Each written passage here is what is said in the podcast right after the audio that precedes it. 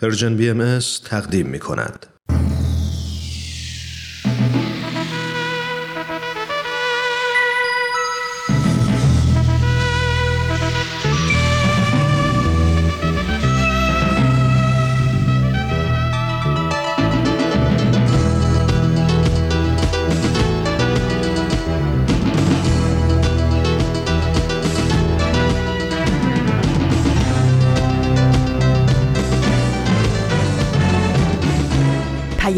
دوست. برنامه ای برای تفاهم و پیوند دلها.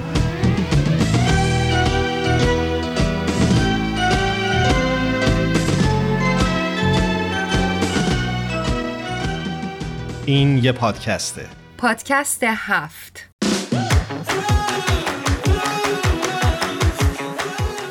امروز جمعه 24 بهمن ماه 1399 خورشیدی برابر با دوازدهم فوریه 2021 میلادیه. این چهل و یکمین قسمت از پادکست هفته.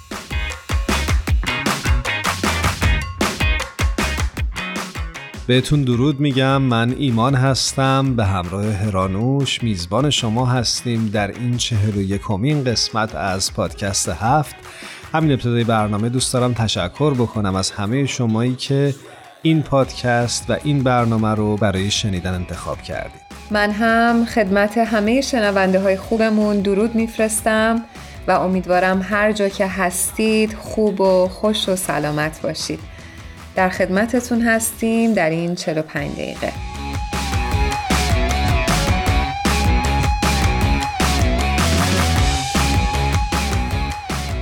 ایمان نمی‌دونم می‌دونی یا نه ولی فردا 13 فوریه روز جهانی رادیو هستش. صد درصد. فکر کن که ندونم. حتی شوخی می‌کنم. نه واقعا رادیو برای من همیشه خونه بوده و فکر می‌کنم که این روز چقدر دوست داشتنی می‌تونه باشه؟ و به قول فروغ تنها صداست که میماند. دقیقا و یک جمله دیگه ای رو هم یه جای دیگه خوندم که رادیو تنها یک جعبه کوچیک نیست بلکه یک دنیا و یک جهان فرهنگه. چه زیبا. و واقعا هم همینطوره هرانوش. آره فکر می‌کنم که اون همه اتفاق و اون همه قصه و اون همه حرف و ایده ای که از طریق این جعبه کوچیک به شنونده منتقل میشه ماندگاره و در ذهن و زندگی انسان ها باقی میمونه. برنامه های صبح جمعه با شما داستان شب و و از این برنامه ها ما خیلی خاطرات خوبی داریم. دقیقا. خوبه که اشاره بکنیم روز جهانی رادیو یک رویداد سالانه است که در 13 فوریه برگزار میشه و این روز توسط یونسکو نامگذاری شده. خیلی جالبه که یونسکو حدس می‌زنه که حدود یک میلیارد نفر در سراسر سر جهان هنوز به رادیو یا بقیه وسایل ارتباط جمعی دسترسی نداشته باشه و این دلیلی بوده بر اینکه یونسکو در سال 2012 با اختصاص یک روز جهانی به رادیو بر اهمیت این رسانه تاکید بکنه.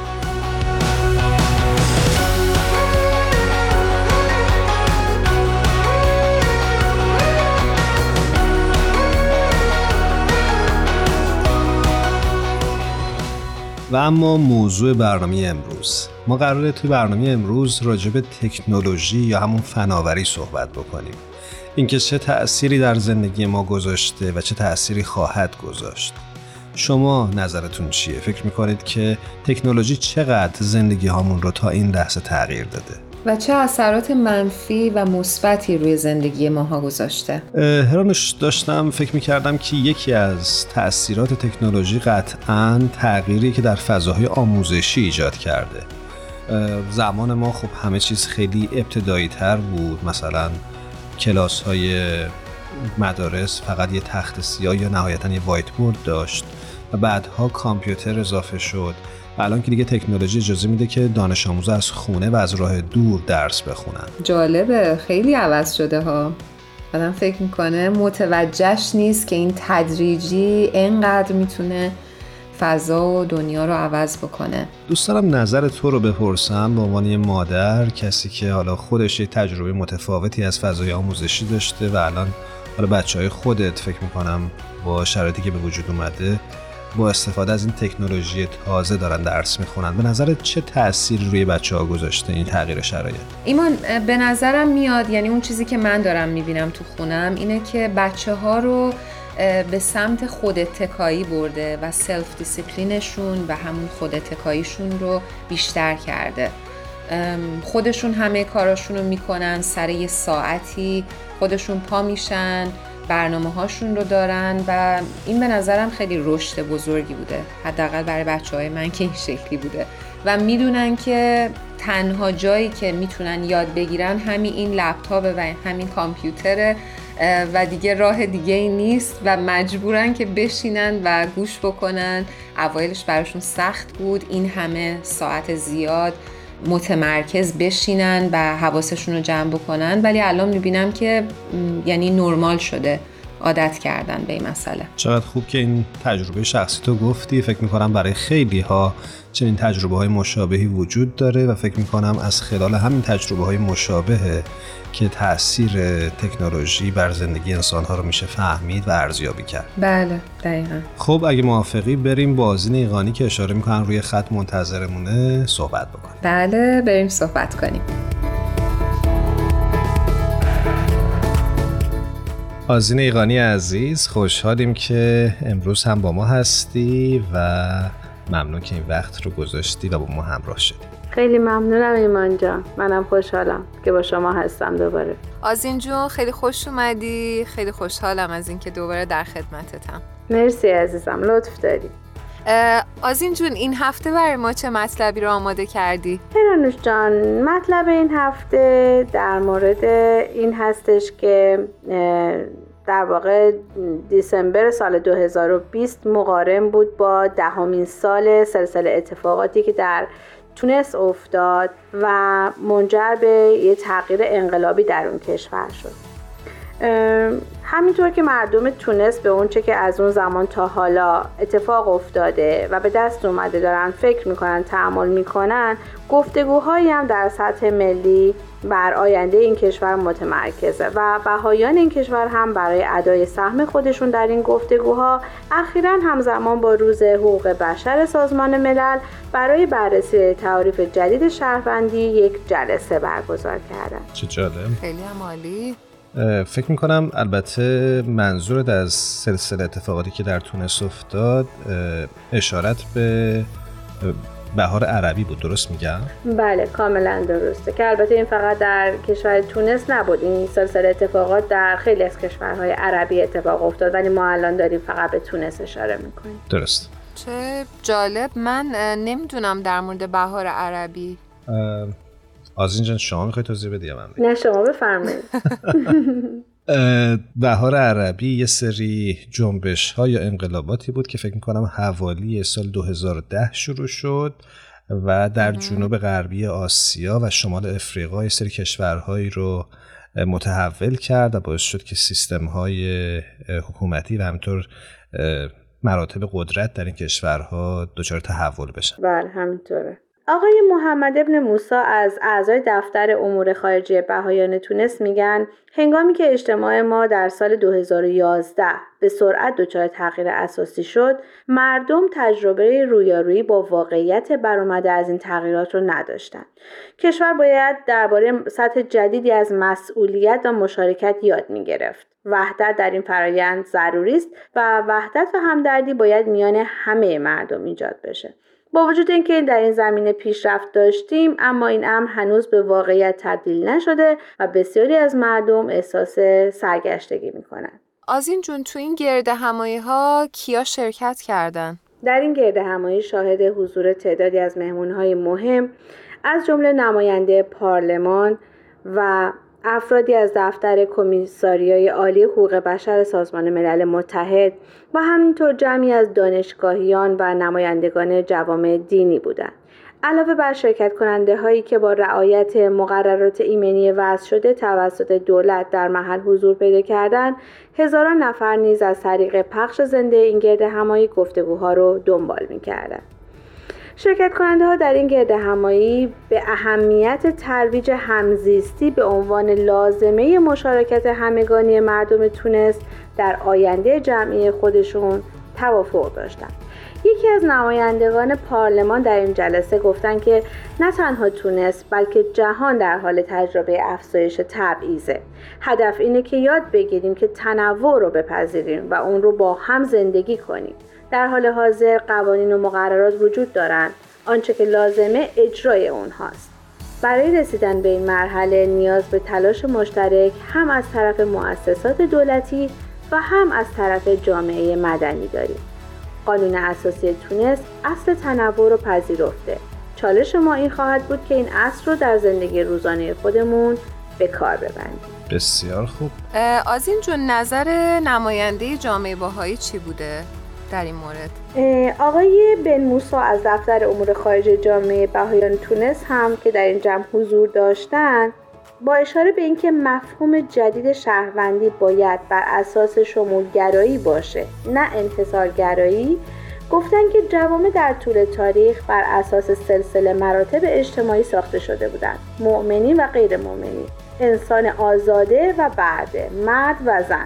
در نتیجه بخش زیادی از اجتماع نتونسته در عرصه عمومی مشارکت کنه. در چنین محیطی اجتماع نمی‌تونه به ظرفیت بالقوه خودش دست پیدا کنه. و مفهوم شهروندی متناسب با این از تاریخ باید بر اساس اصول معنوی برابری و عدالت. ممنون از این جون. تا هفته آینده خدا نگهدار. خواهش می‌کنم عزیزم. ممنون که به من گوش دادی. امیدواریم که این اتفاق بیفته.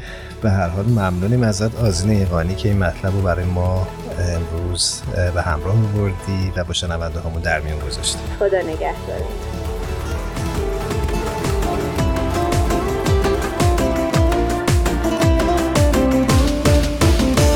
دنیای پر از بیتیه که گاهی چقدر خوبه بدونی یک نفر هست که وقتی راه تو گم کرده باشی نجاتت میده از اندوه بمبست نمی‌ذاره قرورت کم بیاره پر پرواز تو یادت میاره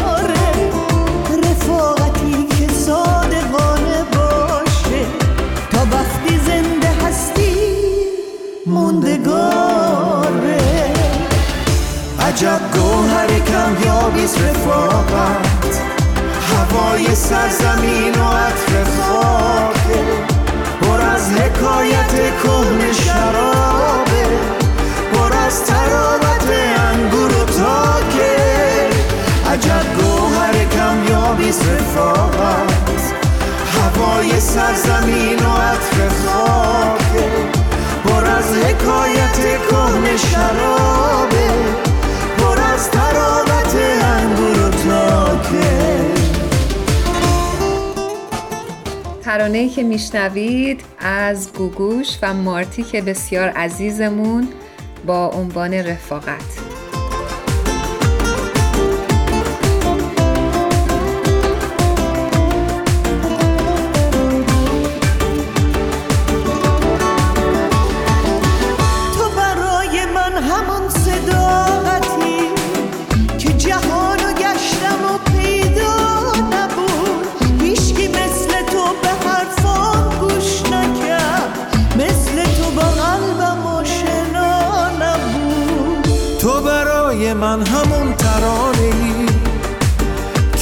جز ما کسی باورش نداشت.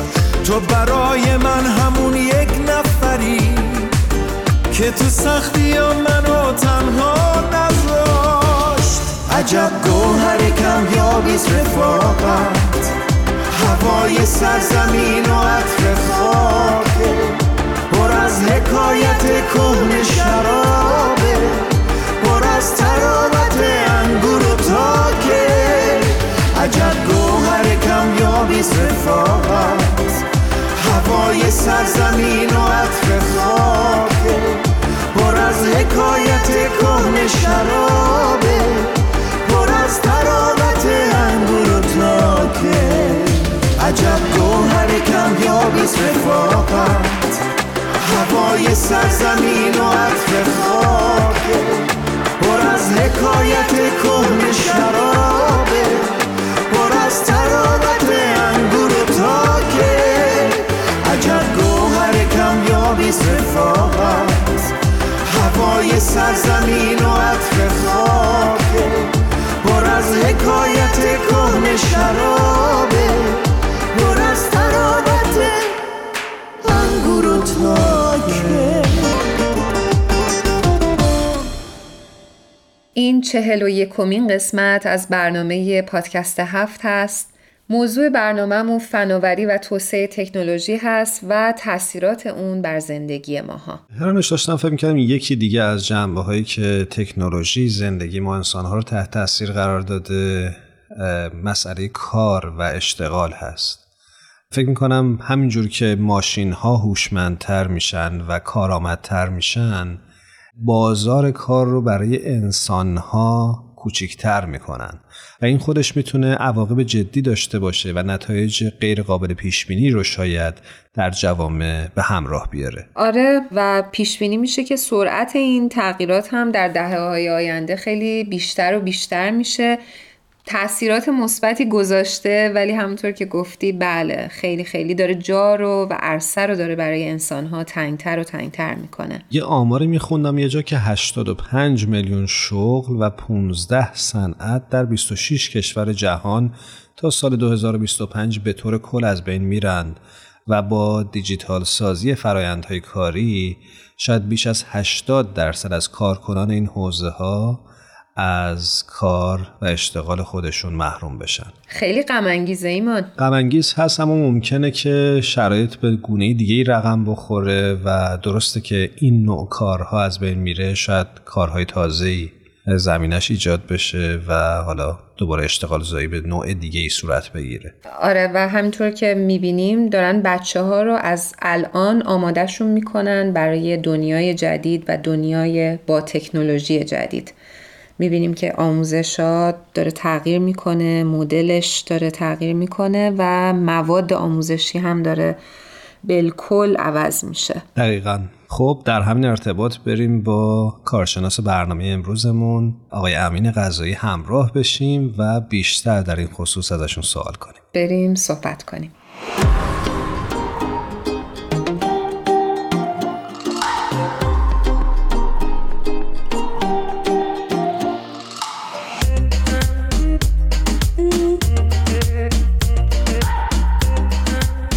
آقای امین غذایی عزیز رو روی خط داریم. از اینکه دعوت ما رو پذیرفتن بسیار خوشحالیم.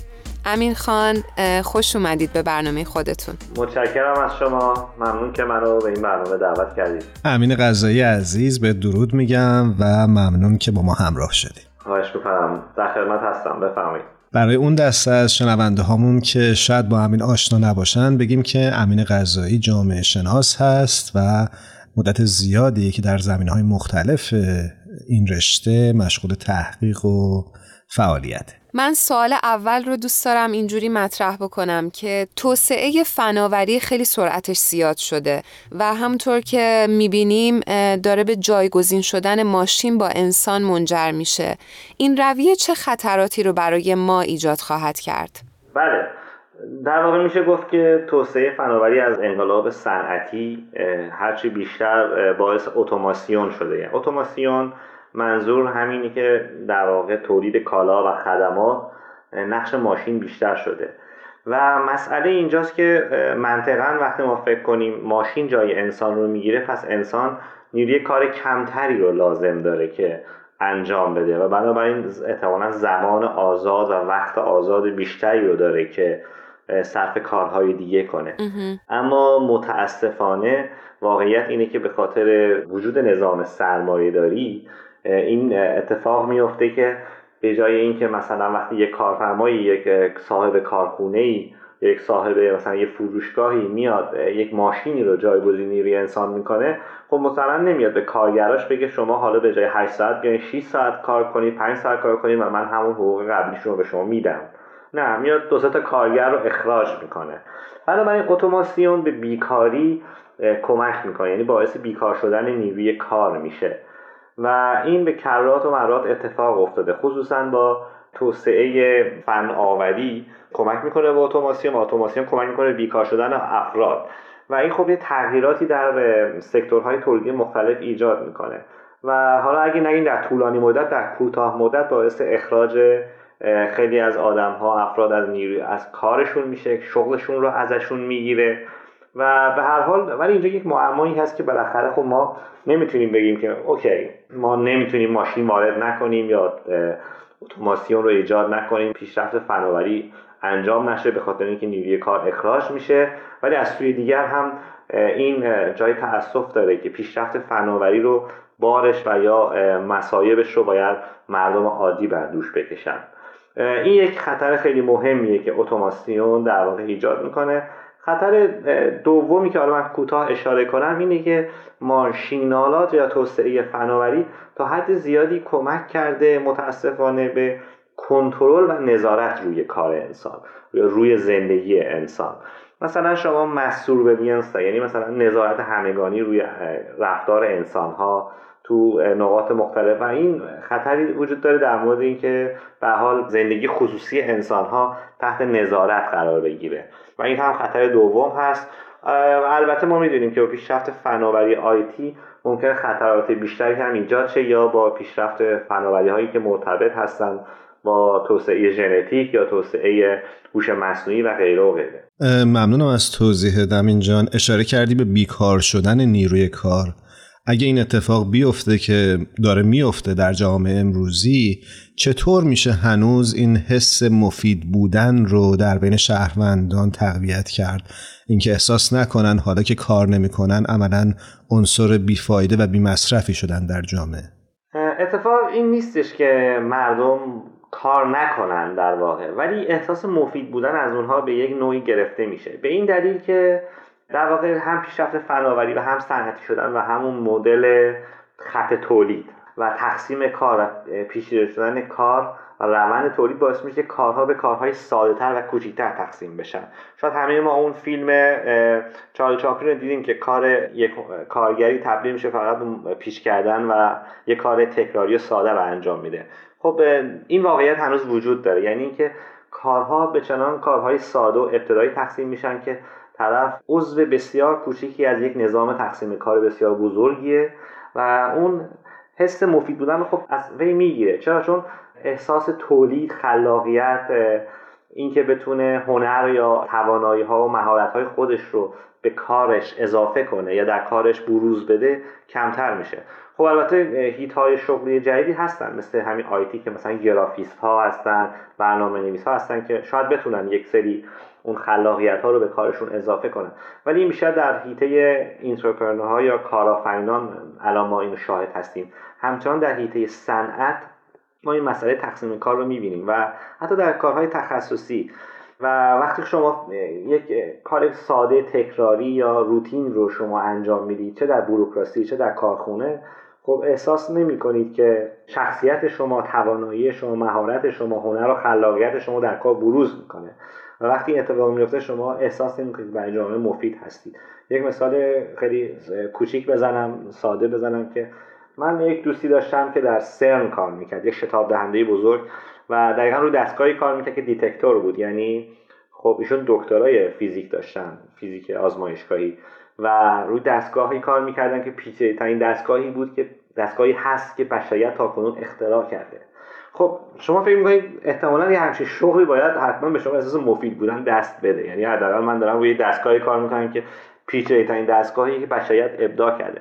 ولی همین دوست من می‌گفت که کار من بسیار کار کوچیک و ساده ای از نه حالا ساده بگیم ولی کار بسیار تقسیم و جزئی از یک فرایند بسیار بزرگی از نظام تقسیم کاره و از کار خودش راضی نبود احساس مفید بودن نداشت یعنی حتی این فردی که دکترای فیزیک آزمایشگاهی داره و داره رو پیش این دستگاه هم کار می‌کنه در اصل نظام تقسیم کار نسبت به کار خودش نگاه مفیدی نگاه مفید بودن نگاه مثبتی نداشت درست. حالا شما این رو نگاه کنید که در دیگر موارد از سکتورهای تولیدی چه اتفاقی خواهد افتاد؟ داشتم فکر می‌کردم که چقدر انسان پیچیده است. و زندگیش می‌تونه خیلی ساده و ابتدایی بشه در واقع. مثلا اینی که ما در واقع از زندگی خیلی چیز زیادی لازم نداریم. دقیقا ولی خودمون پیچیدش کردیم. بله یعنی حتی ارزای نیازهای حیاتی اساسی ما که می‌تونست در اثر فناوری خیلی ساده ارضا بشه و انجام بشه در واقع اتفاق نیفتاده. یعنی ما پیچیده‌تر زندگی می‌کنیم ولی همچنان وابسته هستیم به همان نیازهای حیاتی و اساسی خودمون. یعنی بیشتر وابسته هستیم. میشه گفتش که ما در قدیم ممکن بود محروم باشیم امروز بدهی داریم فقط. بیشتر اینجوری میشه گفت. سپاسگزارم ازتون. امی خان اشاره کردید به توسعه فناوری. می‌خواستم یه مثال بزنم. مثلا هوش مصنوعی معیارهای سنجش امر اخلاقی رو دگرگون می‌کنه یا نه؟ این قضیه خب هوش مصنوعی یک ارتباطی با مسائل اخلاقی داره. فقط هوش مصنوعی نیست. در واقع کل توسعه فناوری رو وقتی نگاه می‌کنیم ما با یک معمای نسبتا فلسفی و اخلاقی روبرو میشیم. میشه اینجوری گفت که توسعه فناوری در هدف چه کسانی قرار گرفته و به چه هدفی هست. ما می‌دونیم که توسعه فناوری باعث کاهش کمیابی میشه. یعنی کمیابی به این معناست که خب ما وقتی فناوری داریم بیشتر تولید می‌کنیم و کمیابی خب کمتر میشه یعنی در واقع فراوانی بیشتر میشه و این احتمالا به برخورداری انسان از امکانات و خدمات منجر میشه. اما همزمان این فناوری تا یه حد زیادی این مسئله رو به وجود میاره که انسان رو تسخیر می‌کنه انسان رو ممکنه حقیر بکنه. این مثال خیلی ساده بزنم. ما گوشی های اسمارت داریم تلویزیون اسمارت داریم اینترنت اشیا داریم. جهان ما ابزارهای ما دارن هوشمند میشن ولی انسان هوشمند نمیشه. یعنی انسان ممکنه همون نادام بمونه. یعنی برعکس عمل شده. گوشی های هوشمند ما رو ممکنه خنگ بار بیاره. یعنی ما رو وابسته و ناتوان بار بیاره. و به یک معنای یک تناقضی ایجاد میشه. به جای اینکه فناوری باعث توانمندی انسان بشه می‌تونه باعث وابستگیش باعث تضعیفش یا احساس تحقیرش بشه. یه مثال دیگه در مورد رسانه های اجتماعیه. که در واقع توانایی تعامل ما با انسان ها بیشتر باعث انزوای ما شده تا اینکه واقعا ما واقعا روابط اجتماعی گسترده تری داشته باشیم. و این تناقضات رو ما می‌تونیم ببینیم و مسائل اخلاقی هم قطعا مطرحه. چرا؟ چون ما در واقع مسئله اینه که اخلاقیات اصولا یک اصول ثابت و منسجمی هستند ولی وقتی فناوری وارد یک قضیه میشه تا یه حدی مسائل پیچیده تر میشن. برای مثال ما در مورد مثلا حریم خصوصی ما دچار مشکل اخلاقی هستیم. شما فرض کنید که یه کارگری یه کارمندی داره کار می‌کنه و بعد کارفرماش میاد تو سوشیال مدیا تو پروفایلش نگاه می‌کنه که فلانی چه نظر سیاسی داره چه عقیده ای داره و روی کارش تاثیر می‌گذاره. یعنی مثلا ممکنه حتی اخراجش کنه به خاطر یک حرف. درست. بنابراین اینجا یک مرزهایی در نوردیده میشه و این مشکلات اخلاقی خیلی حالا این فقط یک نمونه بسیار کوچیکش بود. مسائلی به وجود میاد که می‌بینیم توسعه فناوری در واقع خیلی انسان رو توانمند نمی‌کنه. خیلی انسان رو اونچه که فکر کنیم قدرتمند و یا مستقل یا individualize یعنی حالتی که منفرد باشه بتونه توانایی فردی داشته باشه رو انجام میده. با اینکه توانایی های تکنیکیش افزایش پیدا می‌کنه توانمندی بروز و ظهورش شخصیتش کمتر میشه. ما دوستان زیادی در مثلا رسانه اجتماعی داریم ولی تنها هستیم. دقیقا. مرسی از توضیحی که دادی امین جان. می‌خواستم ازت بپرسم که حالا چه کار میشه کرد که بر خلاف رویه‌ای که وجود داره بشه انسانها رو در برابر فناوری توانمند کرد؟ داستان از این قراره که ما یک ذره باید درکمون رو از فناوری گسترده تر کنیم. فناوری معمولا تداعی میشه با توسعه ماشینالات بزرگ با توسعه سیستم های بزرگ می‌دونید؟ یعنی یک جوری کمیت بزرگ تولید بیشتر. ولی گاهی وقتا ما با فناوری به یک چشم دیگه نگاه کنیم. آیا ما می‌تونیم فناوری داشته باشیم که حالا در واقع مثلا مثال های مختلفی میشه زد؟ فناوری داشته باشیم که مثلا به جای اینکه انبوهی از مواد خام رو از دل زمین بکشیم بیرون و باهاش مثلا پتروشیمی داشته باشیم تولیدات داشته باشیم محصولات ارزون تولید کنیم فناوری داشته باشیم که یک کشاورز رو مثلا در یک گوشه ای از کره زمین توانمند کنه که بتونه مثلا انرژی خونش رو انرژی منزلش رو از همون باغ یا محیط اطراف خودش به دست بیاره.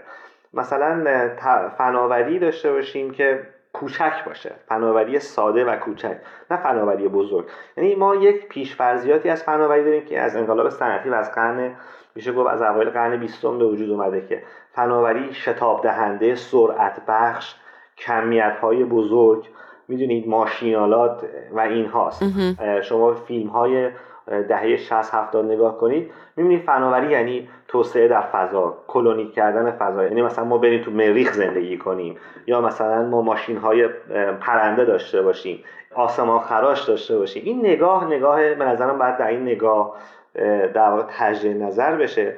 فناوری صرفا به این چشم نگاه نکنیم. فناوری به شکل نگاه کنیم که بتونه یک اقتصاد محلی رو مثلا گسترش بده. فناوری که بتونه یک خانواده رو در واقع توانمند کنه. یعنی فناوری الزاما نباید متمرکز باشه به سازه های غولاسا محیط های بزرگ فناوری تولید انبوه. و این اگه نگاه عوض شه احتمالا یک رهیافت های جدیدی ایجاد خواهد شد. خیلی نکات جالبی رو اشاره کردید. ممنونم از توضیح. و در آخر نمی‌دونم یادتون هست یا نه ما دوست داریم که شما یک ترانه ای رو به شنونده های خوبمون تقدیم بکنید.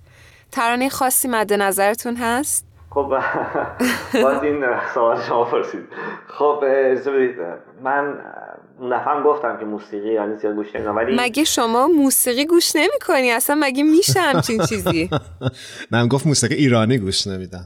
بله بله. کوروش یغمایی یا این یک گل یخ داره حالا من اتفاقی گوش کردم. اینی که اتفاقی گوش کردی خوب. بسیار خوب. ولی قبل از اون با امین خان خدافزی می‌کنیم.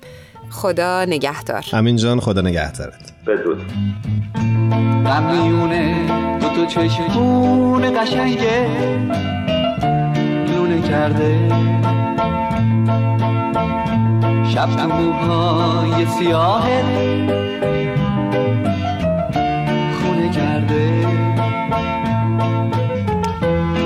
چشمون سیاهه.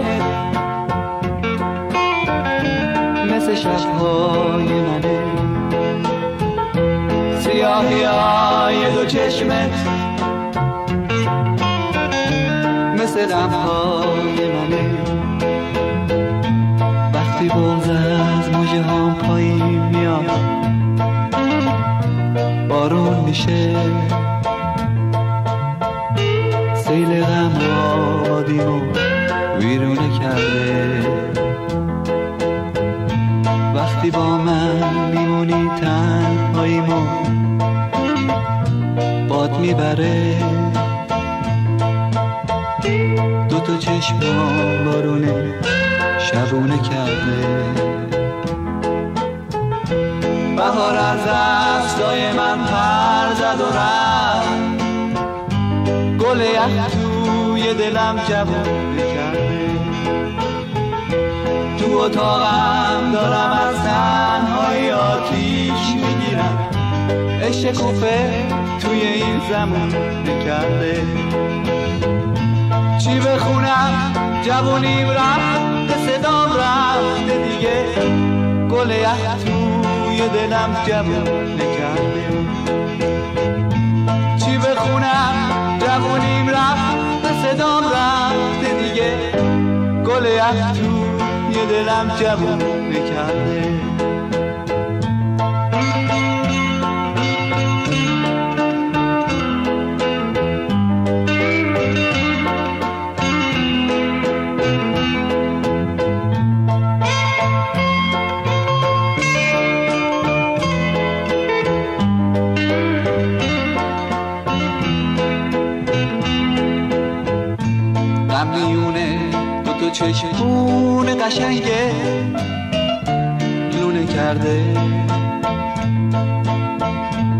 شب تو موهای سیاهه خونه کرده. دو تا چشمون سیاهه مثل شبهای منه سیاهی های دو چشمت مثل غمهای منه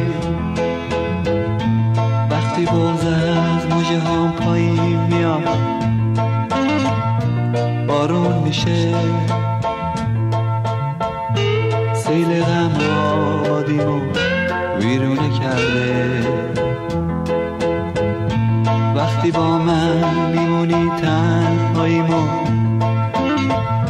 باد می‌بره. دو تا بارونه شبونه کرده. بهار از دستای من پر زد و رفت. گل یخ توی دلم جوونه کرده. تو اتاقم دارم از تنهای آتیش می‌گیرم. عشق توی این زمان کرده چی بخونم؟ جوونیم رفت صدام رفته دیگه. گل یخ توی دلم جوون شما شنونده چهل و یکمین قسمت از مجموعه پادکست هفت هستید. همیشه و هر کجا که هستید می‌تونید از طریق صفحات ما در شبکه های اجتماعی مثل اینستاگرام و فیسبوک و همینطور کانال تلگرام این رسانه به آدرس Persian BMS با ما در ارتباط باشید و به آرشیو برنامه های ما دسترسی داشته باشید. ممنون از اینکه راه های تماس رو گفتی. موضوع برنامه امروزمون فناوری و توسعه تکنولوژی بود و داشتیم صحبت می کردیم که تکنولوژی در واقع چه تأثیری بر زندگی انسان ها گذاشته فکر می‌کنم یکی از مسائلی که خیلی زندگی انسان ها رو تحت تاثیر قرار داده بخش سلامتیش هست.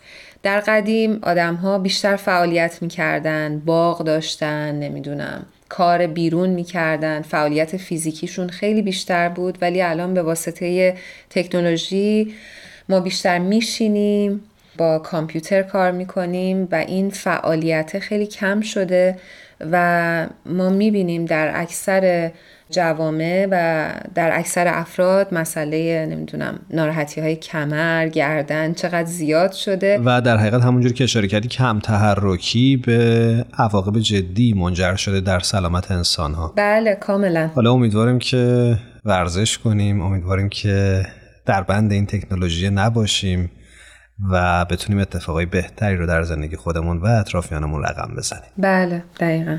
خب فکر می‌کنم که فرنک شوبریان عزیز روی خط بریم با فرانک همراه بشیم. بله بریم باهاشون همراه بشیم. فرنک شوبریان عزیز به برنامه پادکست هفت دوباره خوش اومدیم قربان شما. درود و دوصد بدرود به شما ایمان عزیز. فداتشم فرنک جون خیلی خوش اومدی به برنامه خودت. خوشحالیم از اینکه در خدمتت هستیم. ممنونم عزیزم. منم خیلی خوشحالم. فرنک جون ما این هفته می‌خواستیم یه مقدار در مورد هنر و جایگاه هنر در دیانت بهایی صحبت بکنیم. می‌خواستم ببینم اگر شما مطلبی دارین برامون بفرمایید. بله خیلی موضوع جالبی است این موضوع هنر و اتفاقا دیدگاه دیانت باهایی هم فکر می‌کنم در این مورد شنیدنی باشه. به این جهت که هنر و هنرمند کلا در دیانت باهایی خیلی جایگاه والایی هست و خیلی گرامی داشته میشه هنر. و در واقع خلق زیبایی ها فکر می‌کنم از نظر هر عاقل هوشمندی خلق زیبایی و هنر گرانقدر هست. و خب مسلما دیانت باهایی هم به عنوان دینی که برای امروز اومده صد درصد نه تنها موافق هنر هست که به نوعی مروج هنر هم می‌تونه باشه. و در واقع اون لطافت و محبت و صلح و دوستی که در دیانت بهایی هست خودش به نوعی مروج هنر هست یا تاثیر هنر می‌تونه باشه که به جای خشونت استعداد انسان رو صرف می‌کنه در زیبایی سازی و زیبایی آفرینی به جای اینکه صرف بکنه در خشونت و جنگ و مثلا کشت و کشتار. درسته. معمولا می‌تونیم ببینیم که چقدر در دیانت باهایی از هنرمندها تجلیل شده و قدردانی شده. مثلا مثلا ما یک معلم موسیقی به نام داریم به نام میرزا عبدالله که ایشون بهایی بودن. و حضرت عبدالبها برای ایشون لوحی نازل کردن. حالا من عین لوح رو اینجا ندارم دم دستم که براتون بخونم. ولی مضمون این است که ایشون رو تشویق کردن به اینکه شما که معلم موسیقی هستی و این اسواد و الهان رو جمع آوری می‌کنی خیلی تشویقشون کردن به این کار.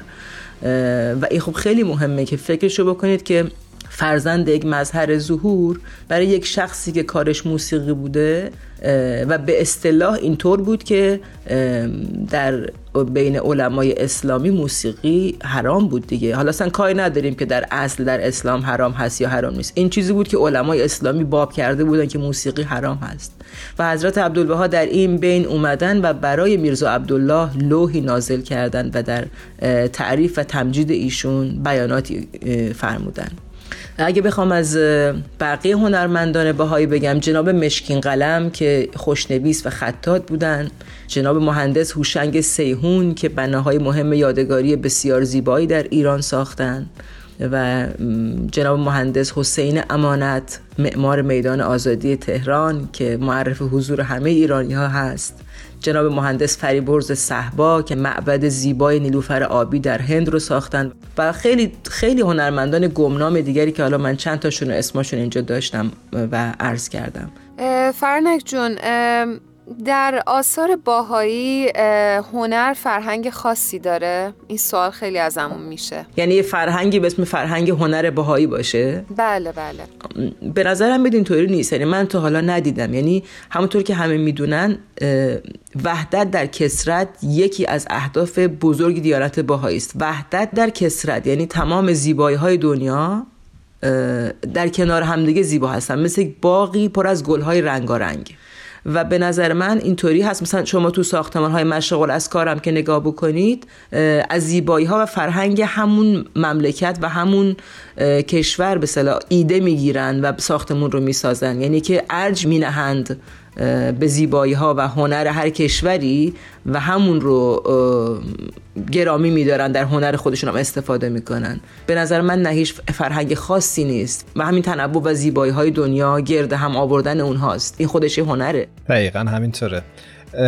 فرانک جان نکته آخری که می‌خوام ازتون بپرسم اینه که آیا باهایی ها تعریف مشخصی اصلا برای کار هنری دارند یا در آینه باهایی چه نگاهی به مقوله هنر هست به صورت کلی اگه بخوایم بگیم چه کارهایی رو هنر محسوب می‌کنند؟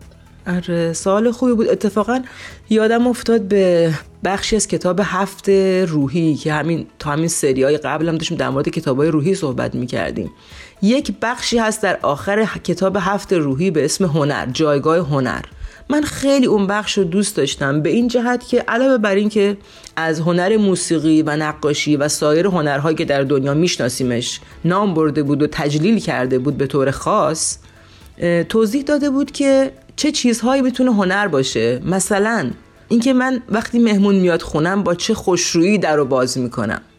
اون لبخندی که به صورت مهمانم می‌زنم اون اون خلوصی که در مهمان نوازی من هست اون جوری که صداش می‌کنم اون جوری که معرفیش می‌کنم اون جوری که با آدما در ارتباطم این خودش هنره یعنی چون این بخش داره میگه که جالب. خیلی جالب بود این بخش داشت به ما میگفتش که تو کلاس های روحی از هنر استفاده بکنید که جالبتر بشه و خسته کننده نباشه بله. در ادامه این توضیحاتش اشاره کرد که چه زوایایی می‌تونه هنر باشه و آیا حالا اصلا اگه من مثلا موسیقی نمی‌دونم نقاشی نمی‌دونم خب یعنی پس بی هنرم و این کلاس روحی من همطور بی هنر خواهد رفت. ولی اینجا این, این اشاره رو می‌کرد که نه اون لبخند من اون نوع برخورد من جوری که آدم ها رو صدا می‌زنم جوری که باهاشون حرف می‌زنم هم می‌تونه هنرمندانه باشه.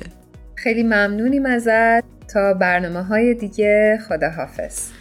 قربونت ممنون از موضوع زیبای شما که منم به وجد آوردید از مطرح کردنش. قربان شما منم ازتون خداحافظی می‌کنم. خدا نگهدار خوب و خوش باشید خداحافظ.